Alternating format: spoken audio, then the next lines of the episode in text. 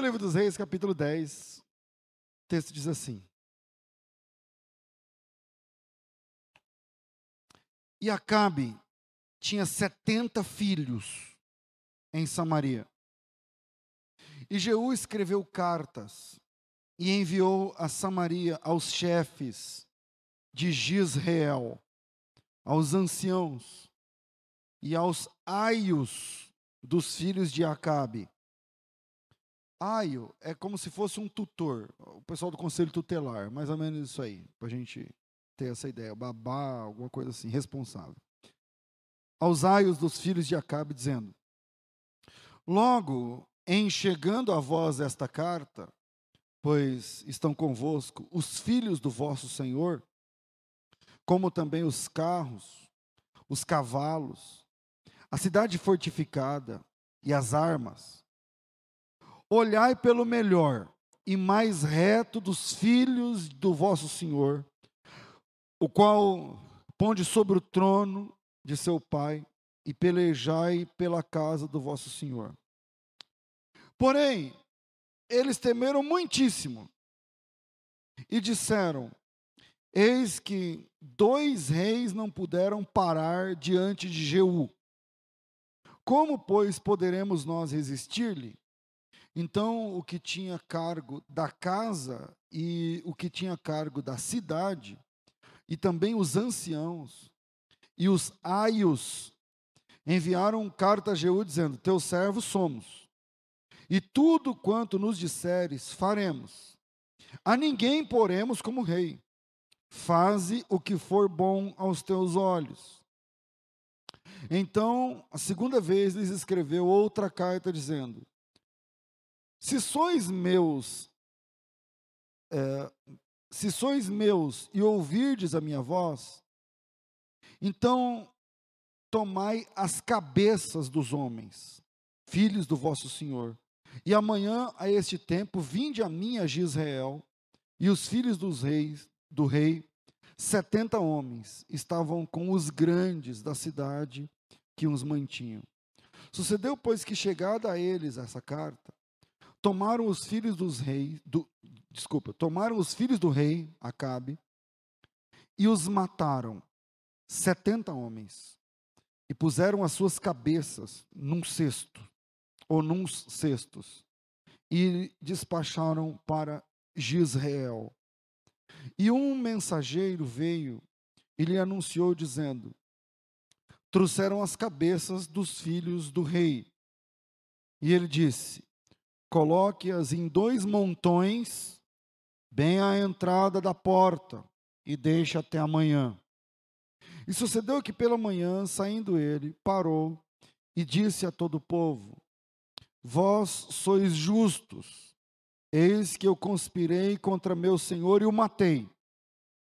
Mas quem feriu a todos estes? Sabei, pois, que agora, da palavra do Senhor, que o Senhor falou contra a casa de Acabe, nunca cairá em terra, porque o Senhor tem feito o que falou pelo ministério de seu servo Elias. Também Jeú feriu todos os restantes da casa de Acabe em Israel, como também os seus grandes, os seus conhecidos, os seus sacerdotes, e até que nenhum lhes deixou ficar de resto. Então se levantou e partiu, e foi a Samaria. E estando no caminho em Bet-Eked dos pastores, Jeú achou os irmãos de Acasias, que era rei de Judá, e disse: Quem sois vós? E eles disseram: Irmãos de Acasias. Irmãos de Acasias somos. E descemos a saudar os filhos do rei e os filhos da rainha. E disse ele: Apanhai os vivos. E eles os apanharam, os, os apanharam vivos e os mataram junto ao poço de Bet-Eked, quarenta e dois homens, e a nenhum deles deixou vivo de resto.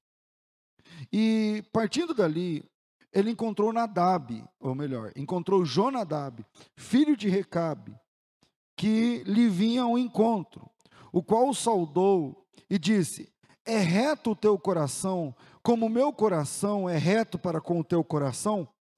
E disse Jonadab: É. Então, se é, dá-me a mão. E deu-lhe a mão e o fez subir consigo no seu carro. E disse: É Jeú que está dizendo. E disse: Vai comigo e verás o meu zelo para com o Senhor. E o puseram no seu carro. E chegando a Samaria, feriu, matando a todos os que ficaram da casa de Acabe em Samaria, até que os destruiu, conforme a palavra do Senhor que dissera através de Elias. E ajuntou Jeú a todo e, e ajuntou Jeú a todo o povo e disse: Acabe serviu pouco a Baal, porém Jeú muito o servirá. Pelo que chamai-me agora todos os profetas de Baal que restaram, todos os servos, todos os sacerdotes, não falte nenhum, porque tem um grande sacrifício a fazer para Baal. Todo aquele que faltar não viverá. Porém, Jeú fazia isso com astúcia. Na verdade, ele queria destruir os servos de Baal. Disse mais Jeú: Consagrai a Baal uma assembleia solene e a apregoaram. Também Jeú enviou por todo Israel, e vieram todos os servos de Baal, e nenhum homem deles ficou que não viesse. E entraram na casa de Baal, e encheu-se a casa de Baal de um e de outro lado. Então disse ao que tinha o cargo das vestimentas: Tirai as vestimentas para que para todos os servos de Baal, e lhes tirou para fora todas as vestimentas. E entrou Jeú com Jonadab, filho de Recabe, na casa de Baal, e disse aos servos de Baal: Examinai, e vede bem que porventura nenhum dos servos do Senhor aqui haja convosco, senão somente servos de Baal. E entrando eles a fizer, eh, e entrando eles a fazerem sacrifício de holocaustos, Jeú preparou da parte de fora oitenta homens e disse-lhes: Se escapar alguns dos homens que eu entregar nas vossas mãos, a vossa vida será pela vida dele. E sucedeu que, acabando de fazer o holocausto, disse Jeú aos da sua guarda e aos capitães: Entrai agora e matai todos. Não escape nenhum. Então feriram ao fio da espada, os, e os da guarda e os capitães, e os lançaram fora, e se foram à cidade da casa de Baal. E tiraram as estátuas da casa de Baal e a queimaram. Também queimaram a estátua de Baal e derrubaram a Baal, ou melhor, e derrubaram a casa de Baal e a transformaram numa latrina até ao dia de hoje. E assim Jeú destruiu completamente Baal de Israel. Amém. Muito sangue, né? A gente está aí consternado por essa matança nos presídios, bandido matando bandido, numa vez só 30 e poucos tal. Aqui nós temos um, uma, uma situação onde o GU mandou degolar 70 irmãos, todos da mesma família. Os caras são filhos de Acabe. E, e esses 70 tiveram a cabeça colocada em cestos, acho que vocês perceberam na leitura, expostos na frente do portão. Na sequência, o Jeú está numa viagem, no meio do caminho ele encontra os filhos de Acasias, os, os, irmãos de Acasias, o pessoal, ele mata toda essa turma também. Ele já tinha matado o próprio Acasias, ele já tinha matado o próprio rei Acabe, ele já tinha matado muita gente. Tudo em um curtíssimo espaço de tempo, de um dia para o outro. Quem é Jeú? Eu falei sobre isso dias atrás e esse assunto está no meu coração até agora. Quem é Jeú? Jeú é um rei que foi. O Jeú é um rei que não foi coroado. Ele assume o trono, ele toma o trono, na verdade. Como é que eu vou explicar isso sem parecer esquisito? Talvez eu não consiga, porque é esquisito. O Jeú, ele era o capitão do exército de Israel no reinado de Jorão. Tinha um rei chamado Jorão. Esse rei é filho do rei Acabe com Jezabel o Acabe e a Jezabel ainda eram vivos, mas eles já estavam testando os filhos no trono. Já tinham testado Acasias, agora é a vez de Jorão. E quem manda, quem, quem está. É,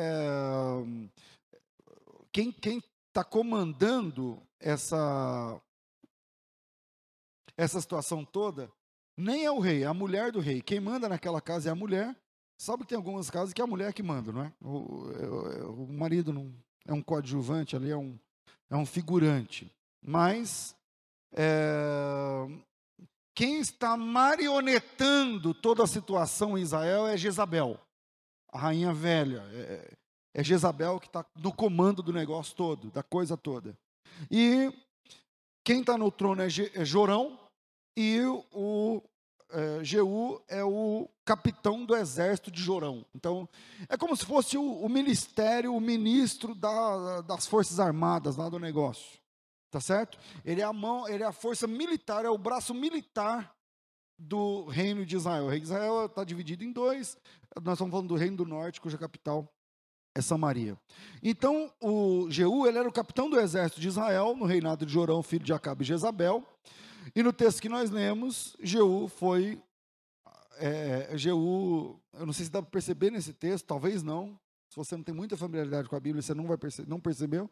Mas o Jeú, ele assume o reinado de Jorão, matando Jorão com a flechada no, no peito, num golpe militar. Essa que é a verdade. O nome que a gente usa hoje é golpe militar. Quando os militares assumem, assumem o poder. Então, ele é o, o, o capitão geral da guarda e ele mata o rei para assumir o trono. Então não tem festa, não tem cerimônia, não tem banda tocando nada, não tem alguém que vai pôr a coroa na cabeça dele, de família para família, conforme reza a monarquia, tá certo? Então é, é um golpe militar mesmo, e ele vai matar o rei para ficar no lugar do rei. Agora, paz, meus senhores, quem está por trás do golpe é Deus. Quem que quem mandou tudo isso foi Deus. Deus que falou para Jeú, mata a casa de Acabe, não fique ninguém. Eu estou escolhendo você para ficar no lugar do rei. Então você vai assumir o trono, você vai ficar no lugar, mas não vai ser fácil. Não é uma eleição, não é você não está na, na linha monárquica do sangue real, então você vai ter que tomar o trono. Você vai ter que ir lá um dia, enfiar a faca no coração dele, e porque esse trono, na minha vontade, é você que tem que estar sentado nele, é mais ou menos aí. Então, nós estamos falando de um golpe militar e quem está por trás é Deus. Quem está no, no, governo é Jorão, quem manda e desmanda é, é, é, é Jezabel, é a família de Jezabel. E Deus está falando com o profeta Elias, lá no capítulo 19. 19, você vai e unge Jeú rei sobre Israel. Unge Jeú rei sobre Israel. Então, é, para a gente, nesse pano de fundo, para a gente entender três pontos hoje, quem que é Acabe? Acabe é o pai de Jorão, é o rei velho, marido de Jezabel, casou com Jezabel. Jezabel é filha de um rei, é, é um casamento político que nós estamos vendo aqui é filho de um rei chamado Etbaal, que serve a Baal. E, e esse rei é um rei de Tiro. Então, o Acabe, que é rei de Israel, casa com a filha de Etbaal, ela é uma serva de Baal, declaradamente, o cara é declaradamente servo de Baal. E aí ele faz esse casamento, essa junção com, com o Tiro, e a Jezabel no andar da carruagem, a Jezabel, ela que manda no casamento, por conseguinte, ela que manda na família, por tabela, ela que manda no império, ela que manda no reino, a Jezabel, ela é a mentora intelectual de Acabe. Por exemplo, no primeiro livro dos Reis, capítulo 21, tem uma história muito importante, porque ela parece solta, essa história parece solta, mas no final, é, é, essa história vai, é, ela está toda a trama do, desses acontecimentos, das mortes, dessa desgraceira toda, tem a ver com o capítulo 21. Então, no capítulo 21, o Acabe, ele é o rei, ele queria muito comprar uma vinha. Então, tinha uma vinha muito importante de, de um gisraelita chamado Nabote, obrigado, chamado Nabote. E essa vinha é, é ela era uma coisa assim fantástica. Ele cuidou bem e tal. O mercado imobiliário, a coisa é, criou, como fala, valor. Ela valorizou, obrigado. E o rei, o cara é o rei, mas a vinha não é dele. Ele é o rei, mas o território tinha dono. Então, ele chegou em Nabote e falou assim: bota preço. Eu estou interessado. Quanto você quer na sua vinha? Aí o Nabote, para a gente não ficar lendo o texto, que é o versículo em diante, o Nabote olhou e falou: Não, mas eu não estou afim de vender. Falou: Não, bota preço. Eu tenho dinheiro, sou rei. Eu... Vamos negociar aqui comigo. E o Nabote não quis vender a vinha para ele. Aí ele chegou em casa murcho. Ele chegou em casa lá murcho, né? Não querendo jantar, coisa e tal. A Jezabel olhou e falou: O que está acontecendo? Ele falou: Não, sabe, eu estou afim de comprar aquela vinha, você vê, eu estou com dinheiro, o cara não quer vender. Ela olhou para ele e falou assim: Você é um rei ou um saco de batata? Como assim? Ele disse: Não, você é o rei, cara. Não tem dessa, ele não quer vender, ele não quer vender, toma. Faz um documento e toma. Porque que rei é esse? Aí ele ficou pensando, falou, mas será? Não, será não, vamos resolver. E aí ele mandou um pessoal, o pessoal foi lá fazer o serviço, mataram o cara. Ele foi apedrejado. E os cães selvagens comeram a carne de Nabal, desculpa, de Nabote. E aí a Jezabel disse: Toma agora a sua vinha. Você não pagou nada. Você entendeu como é que usa o poder? Você está entendendo o tamanho do poder que você tem na mão? Quem é você? Cara, deixa comigo. E a Jezabel é a mulher que está marionetando toda a situação em Israel: política, agrária, eh, financeira, social e especialmente religiosa. Jezabel é a responsável, é a mentora intelectual da construção de templos a Baal, com verba pública, com dinheiros de dízimos e ofertas do povo de Israel. Ela tirava dessa oferta, porque essa oferta era pública, era o pessoal, o, a gestão dela era pública. E aí era construído o templo a Baal, porque ela é serva de Baal. O pai dela chama-se Etbaal. Ela, ela vem de um lugar onde Baal é Deus. E aí a Jezabel, que manda em Acabe, que manda em, em, na situação inteira, a Jezabel é a mentora intelectual desse reino. Mas nosso assunto aqui é o Jeú. E a gente não vai ter tempo muito se eu ficar dando muito. A Vanessa fala que eu falo muito no começo, mas eu acho que esse começo é porque vocês entendem, né? A partir desse começo a gente começa a entender o pano de fundo tal, para a gente entrar no, no assunto mesmo. Então, nosso assunto aqui é o GU. Né? Mas, antes de falar sobre esse capítulo sanguinolento e sangrento, eu gostaria de pensar um pouco com você sobre essa situação. A gente entendeu quem é Acabe, quem é Jezabel, quem é Jorão. A gente entendeu que Acabe está na mão intelectualmente de Jezabel e que Jeú é o capitão desse cara.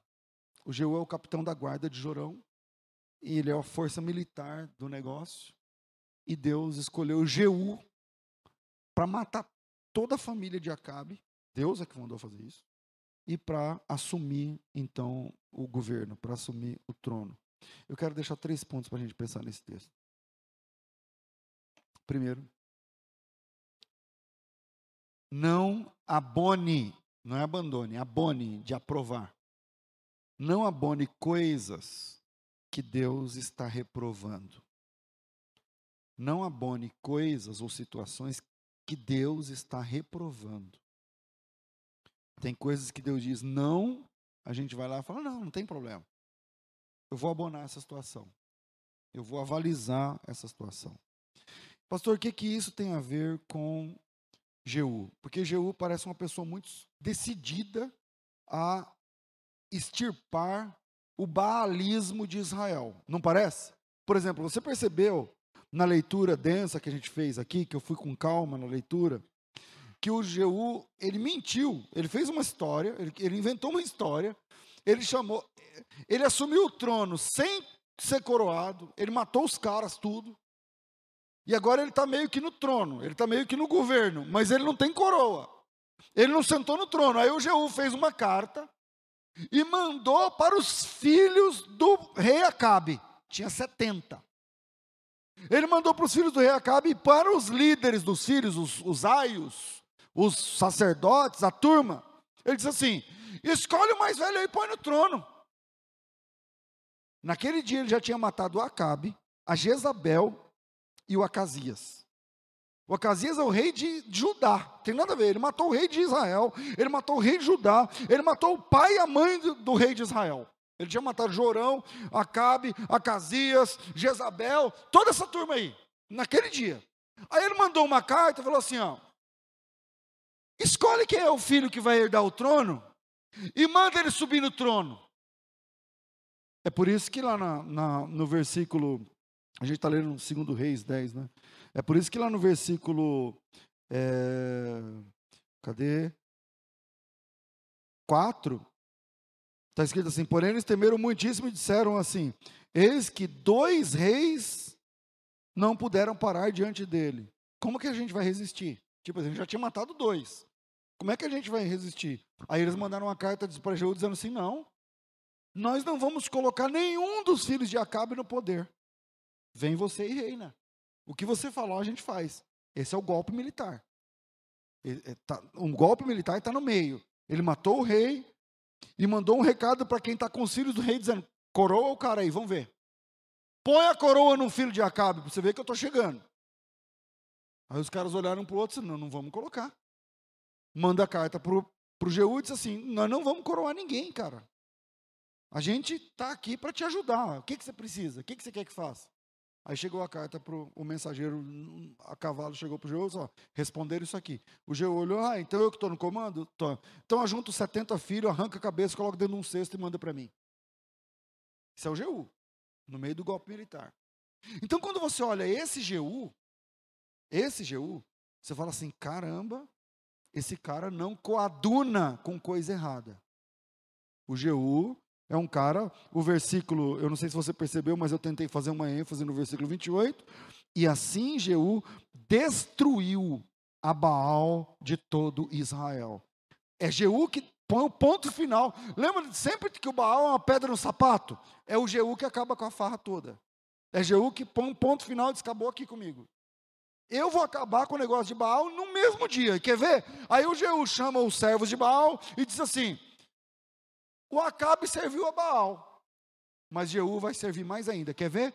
Chama todos os servos de Baal que eu quero fazer um sacrifício a Baal. Aí os caras se animaram. Dizendo, ah, vai ter sacrifício a Baal. Chama todo mundo. Ele falou, não, mas não é todo mundo da cidade. Eu quero da nação inteira. E aí foi chamando, chamando, vai ter uma festa, um congresso. O quê? Uma conferência de Baal. Aí todos os servos de Baal vêm, todo alegre. Tal. O que, você vai fazer? Não, não, vamos fazer um sacrifício a Baal. Vamos fazer uma festa. Chama sacerdote, põe a roupa, toca a trombeta e tal, porque o negócio é Baal, o negócio meu é Baal, e Baal não sei o quê. Então, aí os caras já vieram com o sorriso 15 para as 3, dizendo: o, o negócio aqui é o Baal. E aí, quando ele viu que estava todo mundo, que não faltou ninguém, ele contratou, ele chamou 80, mandou ficar na porta. E você vai degolando um por um. Vai matando um por um. E se alguém ficar com dó, é a sua vida pela vida de quem você ficou com dó. E no mesmo dia ele matou sacerdotes, um sacerdote, os cantores, o pessoal da, que fazia o incenso, o pessoal que. Todo mundo rodou no mesmo dia. Pense em alguns milhares de litros de sangue. Depois ele achando que não estava bom, ele disse assim: agora matou? Matou, vamos derrubar a casa. Depois que ele derrubou a casa, ele disse assim: Isso aqui agora é um lixão. Isso agora é uma latrina. É lugar de defecar. É lugar de jogar lixo. É isso que é Baal para mim. Aí todo mundo ficou olhando para o Jeú disse: Caramba, o cara acabou com a farra de todo mundo de todo mundo. E se você acha, porque a grande, uh, a cabeça pensante do baalismo era Jezabel. Por causa de Jezabel, o Elias vai para a caverna. Por causa de Jezabel, o Elias fica lá, murcho, dizendo: Ah, eu, e agora? Quem poderá me defender? É, é por causa da Jezabel que o Elias está nessa. E aí, quando o Jeú, agora segundo, segundo livro dos reis, capítulo 9, quando Jeú encontra a Jezabel, vamos achar esse versículo, capítulo 9. Capítulo 9, deixa eu ver. E Jeú, versículo 30. E Jeú chegou a Gisrael. Só um detalhe, olha aqui para mim. Esse lugar é na vinha de Nabote. É, é nesse lugar, naquele lugar da vinha que ela tomou do cara, é ali que ela está. É, é, naquele lugar que ela está quando, quando, quando Jeú chega. Aí, uh, e Jeú veio a Gisrael. O que ouvindo Jezabel, pintou em volta dos olhos, enfeitou a sua cabeça, olhou pela janela, e ela queria se disfarçar. E entrando Jeú pelas portas, disse ela: Teve paz Zinri que matou seu senhor? Ela estava fazendo uma. Porque quem matou o senhor dele foi ele. Quem matou o, o Jorão foi ele. Quem matou Acabe foi ele. Mas a Jezabel fez uma. Tipo assim, ela colocou a culpa em outro, como se ele fosse do lado dela, tá toda uma história. Aí, eh, versículo 31. Teve paz Henrique matou o seu senhor? E ele levantou ele o rosto pela janela. Tinha ela e os eunucos, o pessoal que trabalha para ela, o pessoal que serve a ela. Só que o Jeú era conhecido. Jeú era o capitão geral. E o Jeú olhou, não dirigiu a palavra a ela. Jeú entra na situação, olha para ela e diz assim para os rapazes: levantou o rosto para a janela e disse: Quem é comigo? Quem? Quem?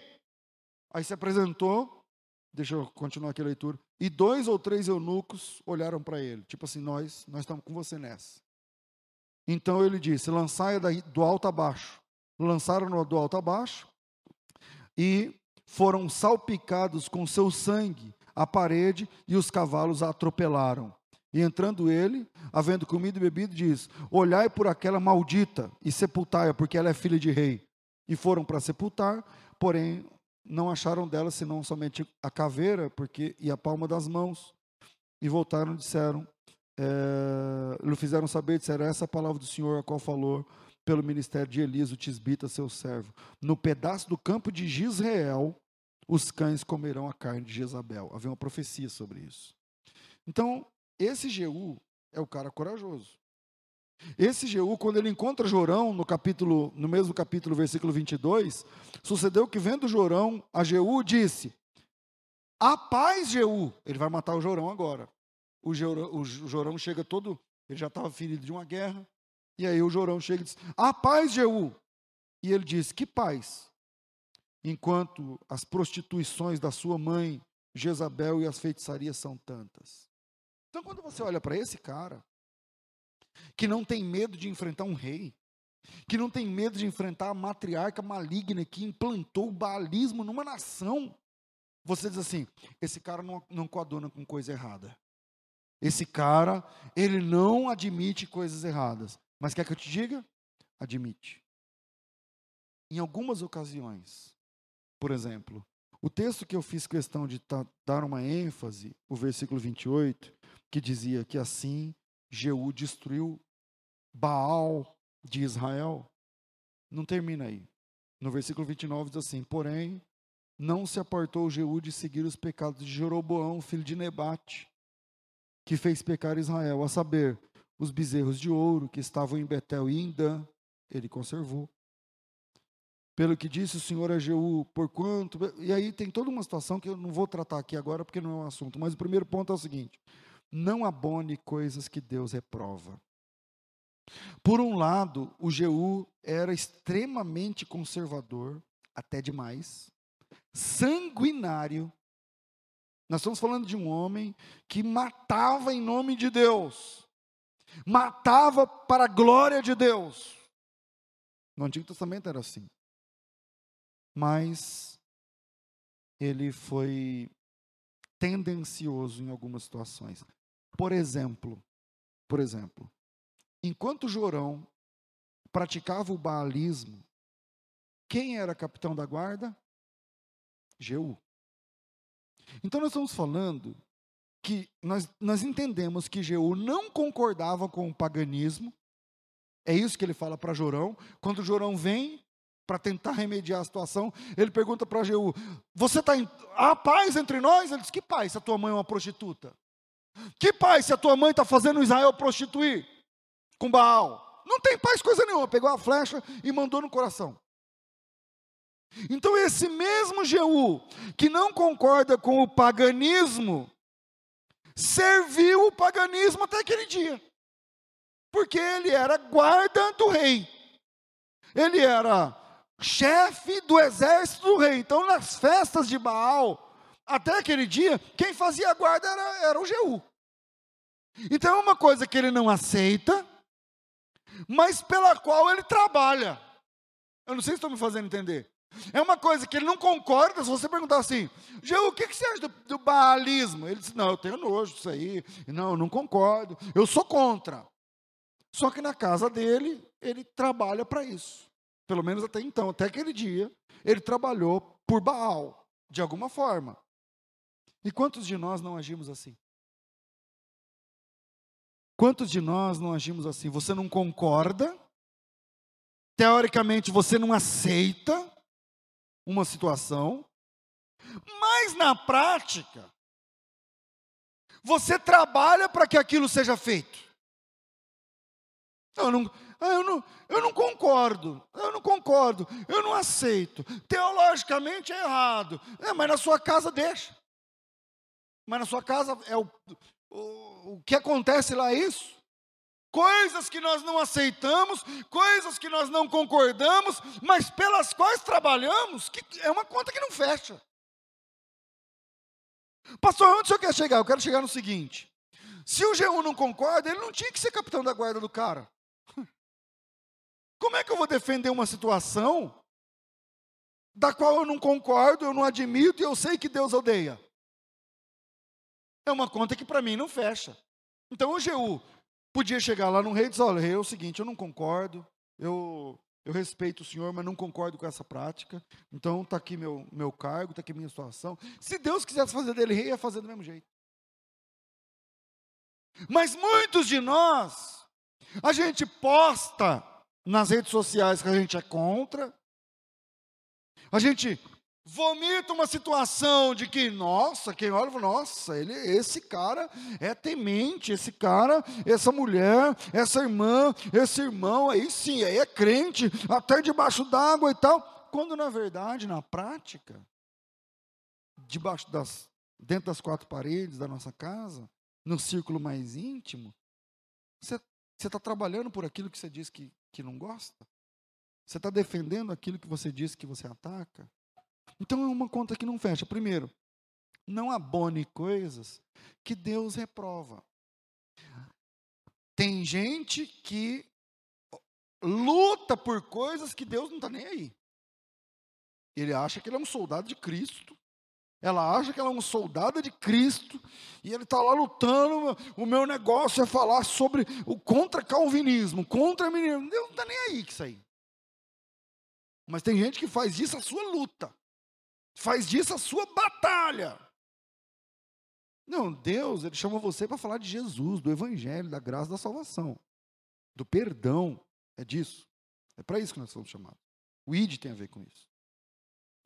Jesus não disse ID, falar para todo mundo contra o calvinismo, fala para todo mundo contra a eleição, fala para todo mundo contra a predestinação, o livre-arbítrio também, tem os dois lados.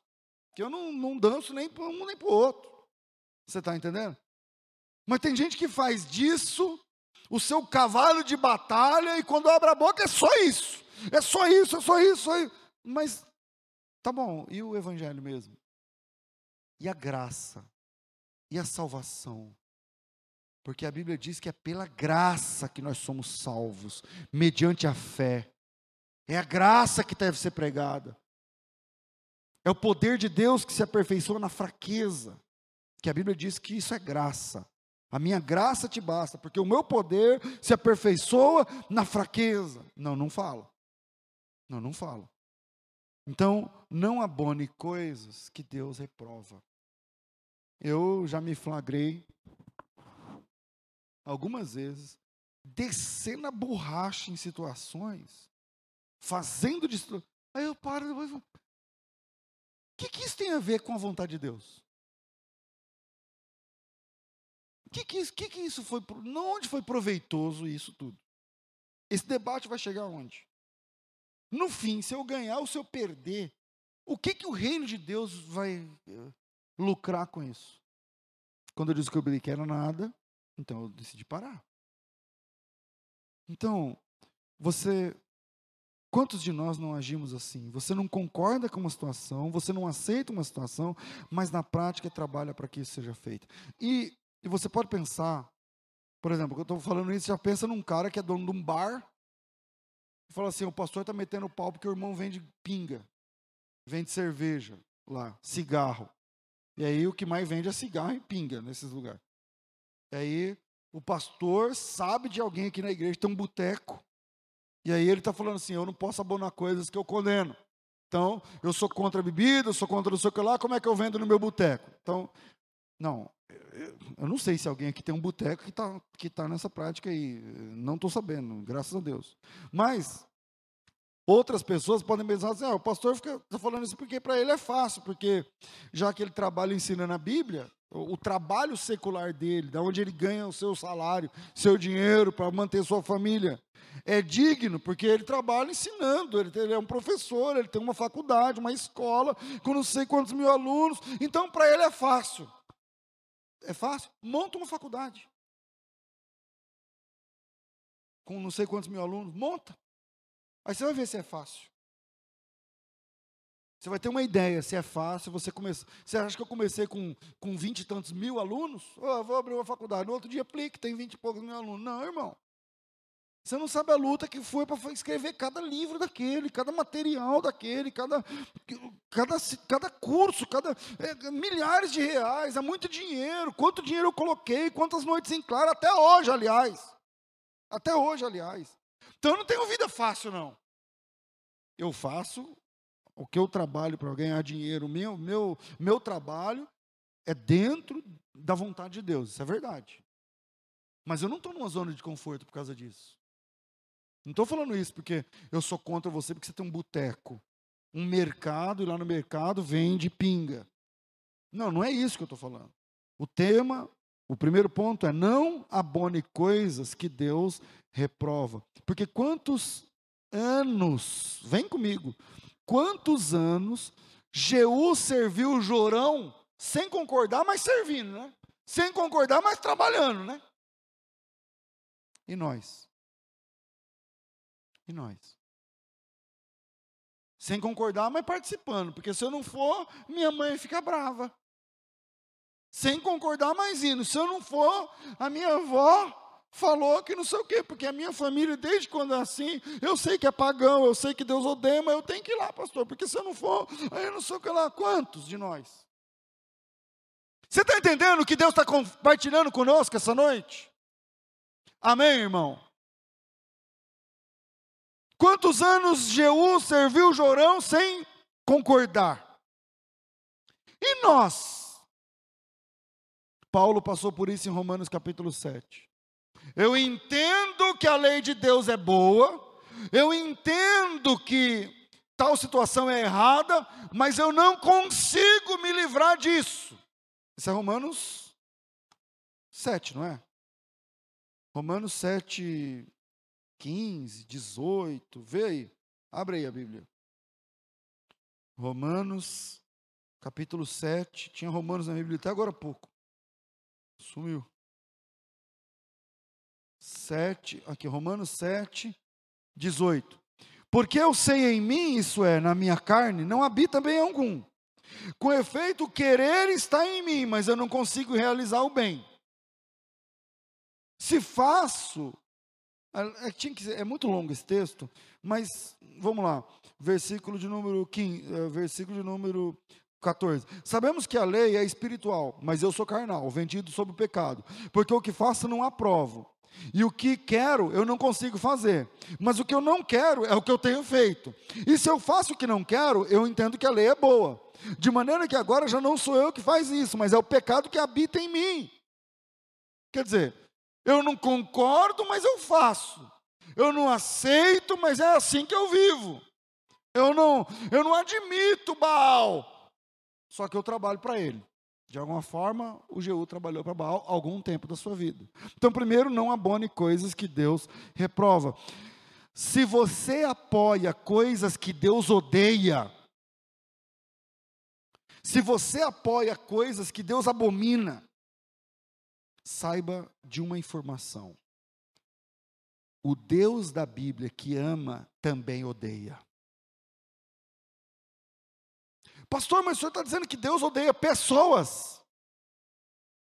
Sim, estou dizendo que Deus odeia pessoas. É verdade. Pode ler. Apocalipse, capítulo 6. Desculpa, capítulo 2, versículo 6. E sabe quem está dizendo? Ah, pastor, mas é isso aí, na visão de Paulo. Não, não, não é Paulo que está dizendo, não. É Jesus Cristo, o Filho de Deus. Jesus, o Filho de Deus, lá em Apocalipse, ditou uma carta para que João escrevesse. Então, quem está falando aqui é Jesus. Se você tem uma, uma Bíblia naquelas que está escrita em vermelho, provavelmente vai estar escrito em vermelho, porque é uma palavra de Jesus isso capítulo 2, versículo. Eu estou falando tanto, mas não sei se é o 6, não. Deixa eu ver. Capítulo 2, versículo 6 diz assim: Tens, porém, isso, palavras de Jesus, que aborreces as obras dos, dos, dos Nicolaítas, as quais eu também odeio. Capítulo 2, versículo 15. Versículo 15. Tens também os que seguem os que seguem os nicolaítas que eu também odeio. Tem versão que fala aborreço. O, termo, o texto grego é a mesma coisa, odeio, aborreço. Amós, vamos lá para o Antigo Testamento. Amós, capítulo 6, versículo de número 8.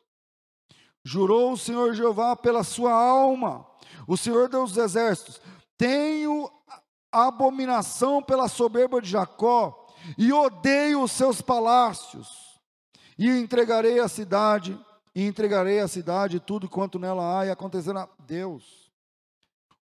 É simples, só, só você fazer uma conta. Quem ama a justiça é porque odeia a injustiça. Não é verdade? Todo mundo que ama odeia. Porque odiar é o antônimo de amar. Então, o mesmo Deus que ama também odeia. Também odeia. Então, se você apoia coisas que Deus odeia, é possível que você não seja alvo do amor de Deus, mas do ódio de Deus porque Deus também odeia. Segundo, existem situações que só podem ser resolvidas se for definitivamente. Existem situações que só podem ser resolvidas se for definitivamente. Deixa eu tentar falar isso para você. Eu sei que o texto que nós lemos é sanguinolento, é sanguinário, é pesado, é denso, cortando a cabeça, colocando em cesto, parecendo o pessoal lá do Rio Grande do Norte.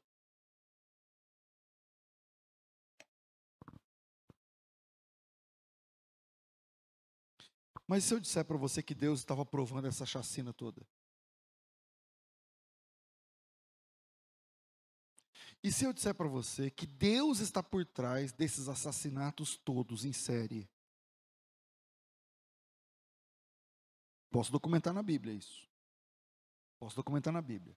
Lembram que eu disse para vocês há um tempinho atrás que tem uma situação onde tinha um cara que tinha uma vinha e, a, e, o, cara, e o rei queria comprar a vinha, o, o, Nabote não queria vender, aí ele chegou em casa murcho, aí a Jezabel falou, não, mas você é o rei, vai para cima, e tal, e deixa que eu cuido da mulher, ela foi lá, mandou matar o cara, o cara foi apedrejado, e os cães, lembram desse, dessa situação agora mesmo? Quem lembra o texto? Qual? Primeiro livro dos Reis. Primeiro livro dos Reis, qual? 21. Certo. Então, a gente não leu esse texto, né? Eu só falei, não é? Mas está do versículo 1 até o 16, ó. Vou ler o 15 e o 16. Sucedeu que ouvindo de Jezabel que já fora apedrejado na bote, ela que mandou, e morrera, disse Jezabel a Acabe: Levanta-te e possui a vinha de Nabote, o Gisraelita, o qual ele te recusou dar por dinheiro, porque Nabote não vive mais e está morto. E sucedeu que, ouvindo Acabe que Nabote era morto, Acabe se levantou para descer para a vinha de Nabote, o Gisraelita, para possuir. Por isso ela chama Gisrael. Tá certo? Agora, se a gente parasse aqui, é só a história da vinha de Nabote. Mas olha a sequência. Então veio a palavra do Senhor a Elias o Tisbita. Eu estou lendo esse texto para mostrar que Deus é que está por trás dessas dessas, esses assassinatos todos aí do pessoal decepando cabeça e tudo. Vamos lá. Então veio a palavra do Senhor a Elias o Tisbita, dizendo: Levanta-te, desce para encontrar-se com Acabe, rei de Israel, que está em Samaria, e eis que está na vinha de Nabote, aonde tem descido para possuir. Deus estava sabendo da história. E diz, e, e far-lhe-ás, falar-lhe-ás, dizendo: Assim diz o Senhor: Porventura não mataste e tomaste a herança?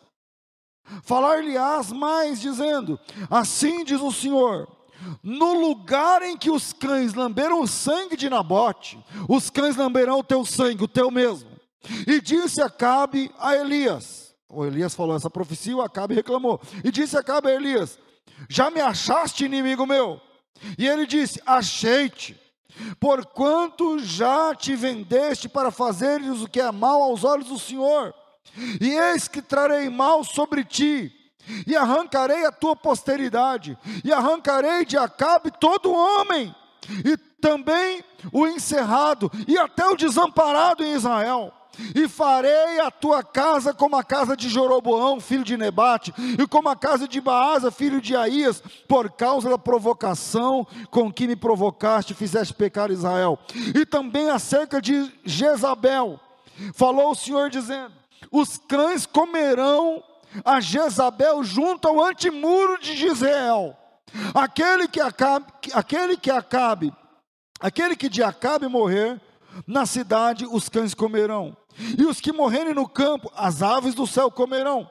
Porém, ninguém fora, ninguém fora como Acabe, que se vendera para fazer o que era mal aos olhos do Senhor, porque Jezabel, sua mulher, o incitara. Deus estava por trás desse assassinato todo aí. É um texto cheio de sangue, mas Deus disse lá quando, quando ele era recém-empossado rei, quando ele quis comprar uma vinha e não deu conta, quando a Jezabel mandou matar o cara, dono da vinha, Deus levantou o profeta Elias. Deus levantou o profeta Elias. E o profeta Elias disse o seguinte: Não, onde você matou o, o, o Nabote, você vai ser morta. Aonde os cães comeram ele, vão comer você também. Não vai restar nada, não vai ter sepultamento, não vai ter velório, não vai ter enterro. Então Deus estava provando essa situação inteira. Agora leia o segundo livro dos Reis, capítulo 9, eu já tenho que encerrar por causa do horário. Leia o segundo livro dos Reis, capítulo 9, que é o texto aonde o Elias já tinha subido para o céu. O Eliseu não tinha coragem de consagrar, de ungir Jeú como rei, e aí o Eliseu mandou um, um, um, um sacerdote, um, um aluno, um, um aprendiz de profeta para ungir Jeú. E lá, capítulo 9, versículo 5. E entrando ele, eis que os capitães do exército estavam sentados ali, e disse o capitão, e disse, e disse, capitão, tem uma palavra para te dizer. Disse Jeú, a qual de todos nós? Ele disse, a ti, capitão. Então se levantou e entrou na casa, derramou um azeite sobre a sua cabeça e diz: Assim diz o Senhor Deus de Israel: Ungite rei sobre Israel, sobre, é, sobre o povo do Senhor, sobre Israel, e ferirás a casa de Acabe. Quem está falando é Deus você ferirá a casa de Acabe, teu senhor, para que eu vingue o sangue dos meus servos, os profetas, o sangue de todos os servos do Senhor, da mão de Jezabel, e toda a casa de Acabe perecerá, e eu destruirei de Acabe todo varão, tanto o encerrado como o desamparado de todo Israel, porque a casa de Acabe hei de fazer como a casa de Jeroboão, filho de Nebate, como a casa de Baasa, filho de Aías, e os cães comerão Jezabel no pedaço do campo de Israel, e não haverá quem a enterre. Então ele abriu a porta e fugiu. Você vê o que? A profecia na época do Elias é a mesma profecia anos depois. O Elias já tinha ido para o céu. Uma está no primeiro livro dos reis, o Elias está na ativa. Outra está no segundo livro dos reis, o Elias já tinha subido, o Eliseu já era o profeta, e esse cara trabalhava para o Eliseu. Mas a palavra de Deus é a mesma. Por quê? Porque a vontade de Deus é a mesma. A vontade de Deus não muda quando troca o reino. A vontade de Deus não muda quando troca o ministério. A vontade de Deus não muda quando troca de pastor. A vontade de Deus não muda quando muda de casa, de cidade. A vontade de Deus é a mesma. E existem situações que precisam ser, de, ser resolvidas definitivamente. Não dava para ele, para Jeú chegar e falar assim: Jorão, vamos conversar? Acabe, Jezabel, vamos ter uma reunião? A partir de agora, você promete que você não fica falando mais de, de Baal para ninguém? A Jezabel podia dizer, prometo. Ia funcionar? Não. Você promete que a partir de hoje vai ser tudo diferente? O Acabe podia dizer, não, eu juro de pé junto. Vai adiantar? Não vai. A situação tinha que ser resolvida drasticamente. Por mais dolorido que seja, por mais dolorido, ouça isso. O segundo ponto se resume nessa frase. Por mais dolorido que seja, por mais doído que seja, existem situações que precisam ser arrancadas para a glória de Deus. Definitivamente. Não é um até logo, é fim. Tem situações que não é, ah, sabe o que acontece? Vamos dar um tempo. Não, que dá um tempo. É tchau. É acabou. Finalizar. É fim. É o término. Tem situações, e eu espero que o Espírito de Deus esteja traduzindo isso no seu coração numa situação que você precisa aplicar, que você precisa entender. Existem situações que precisam ser resolvidas definitivamente. Existem relações que precisam ser cortadas definitivamente. Existem situações que precisam ser assassinadas da nossa vida, extirpadas da nossa vida, tiradas da nossa vida, definitivamente. Porque se não for definitivamente, você fica hoje, essa é a hora, glorifica, não sei o que lá, isso é segunda. Quando é quarta-feira, você está lá de novo. Você está lá de novo. Então ouça isso, filho de Deus. Ouça isso. Tem situações que você não pode dizer até logo. Tem situações que você não pode bloquear do seu WhatsApp, do seu Face, tem que tirar. Tem que arrancar. Tem que extirpar. Tem que dizer fim. Tem que ser degolado no sentido da palavra. E foi isso que Jeú fez. Terceiro, e a gente encerra. a unção que vem de Deus, porque tem unção que vem dos, dos homens, eh, não é essa que eu quero falar. Aquilo que o pessoal chama de unção, que um cai no chão e fica andando de quatro, e fica rosnando, e gruda na parede, e sai, roda, roda, roda, roda, cai, roda, roda, roda, cai, roda, roda, roda, cai. Não. Eu não estou falando para moleque mais, a gente, cresceu. Eu estou falando da unção de Deus. A unção que vem do céu. Terceiro e último ponto. A unção que vem de Deus serve para nos dar força para fazer o que é certo. A unção que vem do alto nos dá força para fazer o que é certo. Essa é a unção. Eu não acredito em unção do cara que roda, roda, cai e lá fora é um caloteiro, um vagabundo, um ordinário, um cara que não é de confiança e está assim, ó. Está assim. A unção que vem do alto tem a ver com caráter, com mudança de caráter, com mudança de vida. Aleluia. É dessa mudança que eu estou falando. E a unção de Deus vem para ajudar você nisso. A unção de Deus vem. Por que eu estou falando? O que, que isso tem a ver com Jeú? Porque o Jeú, tudo bem, ele não concordava com Jezabel, mas ele foi conivente um bom tempo. É o texto que nós estamos lendo. Ele trabalhava para os caras, até, até agora. Até, até aquele dia ele estava trabalhando para os caras, estava tudo bem. Ele não concordava, se você fosse perguntar para ele, eu não concordo. Mas é meu trabalho. Eu não concordo, mas a minha mãe, eu não concordo, mas a minha mulher, eu não concordo, mas a minha família, eu não concordo, mas sabe como é que é? Eu não concordo, mas se eu não for, minha mulher fica chateada, eu não concordo, mas esse é o Jeú antes. Esse é o Jeú antes. Aí um dia, Deus já tinha falado para Elias, não, o Elias não ungiu o Jeú, rei sobre Israel. Lá no capítulo 19, na caverna, Deus chamou Elias e falou assim: unge Jeú, rei sobre Israel. O, Jeú, o, o Elias não fez isso. Passou a bola para Eliseu. O Eliseu não fez isso. Um dia o Eliseu chamou um menino falou assim para o menino: enche um chifre de azeite e vai lá em Ramote de Leade e procura pelo capitão Jeú, filho de Ninsi, e diz assim para ele: chama ele num quarto, fecha a porta e fala assim para ele: dobra o teu joelho. Profeta tem cara de doido na Bíblia. Ele vai olhar assim e falou: vou dobrar o joelho, dobra o joelho, derrama o, o óleo do azeite de dentro desse chifre na cabeça dele, e quando você estiver derramando, você fala assim: ó, assim diz o Senhor. Isso é, isso é capítulo 9, versículo 1 em diante. Capítulo 9, versículo 1 em diante. Então o profeta Eliseu chamou um dos filhos dos profetas e disse: Cinge os teus lombos, toma um chifre de azeite nas tuas mãos, vai até Ramote de Gileade, chegando lá, veja onde está Jeú, filho de Josafá, filho de Ninsi, e entra e faz com que ele se levante do meio dos teus irmãos e leve para um quarto.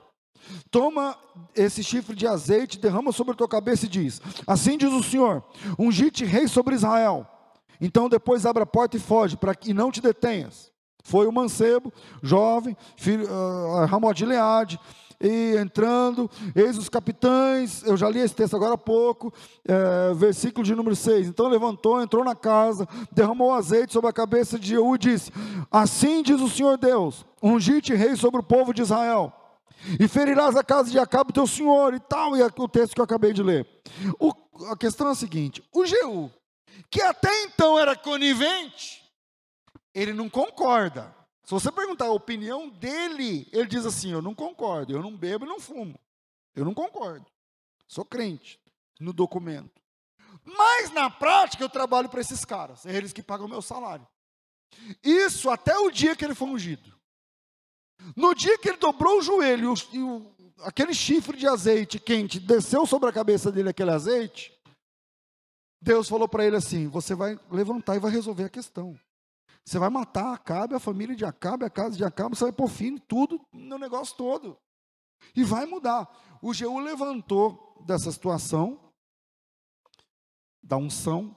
Unção no Antigo Testamento significa escolha. Quem era, quem era ungido? O sumo sacerdote, quando era escolhido, o rei, quando era escolhido. A unção no Antigo Testamento tem a ver com escolha. Não é com poder, força, nada disso aí. É escolha. O ungido é o escolhido. Tem gente que acha que esse é o sobrenome de Cristo. Jesus, Cristo. A palavra Cristo do grego é Christos, e Christos significa ungido. Ou seja, o, o, o escolhido, o, o Messias. Então, unção tem a ver com escolha. Escolha tem a ver com comunhão. Deus escolhe aqueles que Ele anda junto. Deus escolhe aquele ou aquela que está com Deus, que está na comunhão com Deus. Eu estou conseguindo me fazer entender? Deus escolhe ou unge aqueles que, que, que, que andam com Deus, que andam com o Senhor. Foi assim com Davi. Foi assim com Davi. Sabe como é que foi o caso de Davi? o, o Senhor, capítulo, 1 Samuel, capítulo 16. Ah, me permite tirar, está muito calor para mim. 1 Samuel 16. Diz assim o texto. Então disse o Senhor a Samuel: Até quando terás dó de Saul, havendo-o eu rejeitado? Enche um chifre de azeite e vem, e enviar-te-ei à casa de Jessé o Belemita, porque dentre os seus filhos me tenho provido de um rei. Isso é 1 Samuel, capítulo 16. Eu não sei se eu falei só um, se é um ou dois, um ou dois ou três. Esse é o texto, não sei os versículos. Ou seja, Deus queria escolher Davi. Deus queria escolher Davi. Capítulo 16. Sabe quantos leões o Davi tinha matado aquele dia? Nenhum. Sabe quantas ursas o Davi tinha matado até aquele dia? Nenhuma. Sabe o que, que Davi fazia até aquele dia? Era o pastor, lá, o pessoal que ficava no, do campo, lá cuidando das ovelhas. Até aquele dia. Até aquele dia, meu irmão. No dia que o Samuel chegou na casa de Davi, o Davi não sabia. Samuel era a pessoa mais importante do reino. Antes de não existia monarquia. Ele acarretava a função de sacerdote, de profeta e de rei, o Samuel. Pensa na pessoa mais importante do império. O Davi está lá na, na, no pasto. E aí chega, obrigado, chega Samuel, passa um irmão de Davi, não é? Passa o outro, todo mundo conhece o texto. Não é, não é? Ele, o Samuel falou assim, mas acabou os meninos? Não era possível, porque Deus tinha falado para ele lá que dentre os filhos de Jessé era um, um era o rei. Mas acabaram os meninos? Ele disse, não, tem o menor, o caçula. Aí o Samuel diz assim, então nós não vamos sentar na mesa, nós não vamos almoçar, enquanto esse menino não vier. Aí a Bíblia diz, pensa no, no Davi lá no pasto, lá no pasto, não está nem sabendo, que na casa dele está assim de gente. Porque o Samuel é o cara mais importante. Pensa no presidente, pensa no é esse cara que está na casa de Davi. Então Davi está lá de boa, chega um pessoal lá da casa e fala, rapaz, é o seguinte, você tem que ir para sua casa agora. Por quê? Porque o Samuel está lá. Que Samuel? Meu amigo? O Samuel, filho da fulana? Não, o profeta Samuel. Você está de brincadeira. O Samuel, o Samuel, o Samuel, Samuel, o, o sumo sacerdote Samuel, é. Ele está onde? Está lá na sua casa. Fazendo o quê? Está lá esperando você para sentar na mesa. Eu? É, você. Não, tem, você está de brincadeira. É alguma pegadinha. Não, não, é verdade. O menino tinha 17. Não, não, é verdade. Aí ele vai. Samuel está com um chifre cheio de azeite dentro, segurando na mão com roupa de sumo sacerdote. O Davi não está nem sabendo o que está acontecendo. Aí a Bíblia, a Bíblia vai dizer nesse texto, tudo isso aí é 1 Samuel 16, que o Davi foi chegando, uma casa entupida de gente. Ele era um sumo sacerdote, onde ele ia passando, os sacerdotes vinham atrás, vão ver qual é do, do, do, Samuel, o que, que ele veio fazer aqui. E aí, o Davi chegou, só mandaram me chamar. Lá no portão tá assim. E o cara tá lá na cozinha esperando. E aí, é, pode entrar. Você é o Davi? Sou, pode entrar. Ninguém acreditava. Nem o Davi, nem o Jessé, nem a mãe do Davi, nem ninguém. Nem ninguém acreditava. E a Bíblia diz que quando o Davi chegou, ele era ruivo, cheio de sarda, de gentil aspecto, dependendo da versão da Bíblia que você tem aí na sua mão, ou uma versão mais jovem, simpático. Chegou lá, pessoal, tudo bem? Bem-vindo aqui na minha casa tal. E aí, onde estão me chamando? Para quê? Ele nem sabia. E quando ele chega lá na, na sala, na, na, cozinha, sei lá na onde, ele encontra o Samuel de verdade. Ele nunca tinha visto Samuel de, ao vivo e a cores. O Samuel é aquele ser emblemático, é o sumo sacerdote. Com as doze pedras no peito, com o éfode, com o urim tumim, com, com o negócio da cabeça de sacerdote, de linho. O Davi olhou e falou: rapaz, é ele mesmo. Só pode ser. E o Davi chega Desculpa, gente, eu estou sujo. Mandaram eu vir aqui e tal, não né, não estou sabendo, tal, tal. Pois não. Samuel, dobra o joelho aí, meu filho. Aleluia. Dobra o teu joelho. Vamos dobrar o joelho. E o óleo começa a descer sobre a cabeça de Davi. E Deus, através de Samuel, o Senhor te escolheu você está sendo ungido rei sobre Israel. Hoje, agora. A unção é que nos dá força para lutar. Porque imagina o Davi agora, ali com o joelho, com a mão no chão, sem entender direito.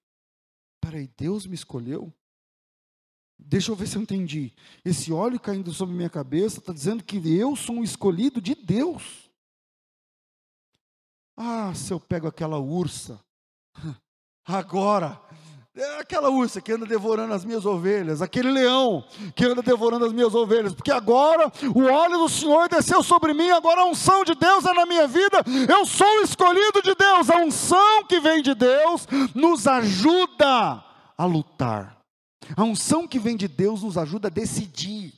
A unção que vem do alto nos ajuda a sermos diferentes. Foi assim com Davi. Está sendo assim com Jeú no texto que nós estamos lendo. Até então, todo mundo treme de medo de, de Jorão, de Jezabel, Acabe e sua trupe. Todo mundo treme de medo. Todo mundo treme de medo. Todo mundo. Até Elias. Mas agora Jeú está de joelho. O óleo está descendo sobre a cabeça. E o menino está dizendo: Assim diz o Senhor Eis que o Senhor está te escolhendo como rei sobre Israel. Você vai acabar com a família de Acabe hoje. Você vai dar fim em Jezabel hoje. Você vai acabar com todos os filhos de Acabe hoje. Ele levanta com a cabeça suja de azeite e vai atrás de Jorão. Na hora, aonde está o Jorão? Está lá em Jezeel, então é para lá que eu vou. Chega lá, vem Jorão, tem paz na sua vida? Falo, paz? A tua mãe é uma prostituta. Paz, a tua mãe está acabando com Israel. Paz, ele não tinha coragem de falar isso. Ele não tinha. Mas na unção de Deus, aleluia, na unção que vem do alto, ele teve coragem. Na unção que vem de Deus, ele enfrentou, e em um só dia, ele resolveu o problema que fez Elias parar. Em um só dia, de um dia para o outro, ele resolveu um problema que estava acabando com a espiritualidade de Israel. E eu termino dizendo: o que é que você pode fazer em um só dia? Se você for cheio do Espírito Santo de Deus. O que é que você pode fazer num dia? Se a unção de Deus for uma realidade na tua vida. Com o que você deve acabar se a unção de Deus é uma realidade na sua vida. Aonde é que você deve dar fim? Que mesa você tem que dar um tapa e dizer: chega! Se a unção de Deus for uma realidade na sua vida. O Davi fez assim, o Jeú fez assim. O que é que eu, o que é que você, o que é que nós podemos fazer num dia, numa situação, se nós estivermos cheios da unção que vem de Deus? A unção que vem do alto. Amém, irmãos? Eu não vou mais pregar, não dá mais tempo, falta 10 para as 10, eu não quero passar. Que Deus abençoe a sua vida e que essa palavra frutifique na sua história, na sua casa, na sua família, no seu chamado, no teu ministério, aonde for. A unção que vem do alto nos faz colocar ponto final naquilo que não agrada a Deus. Amém.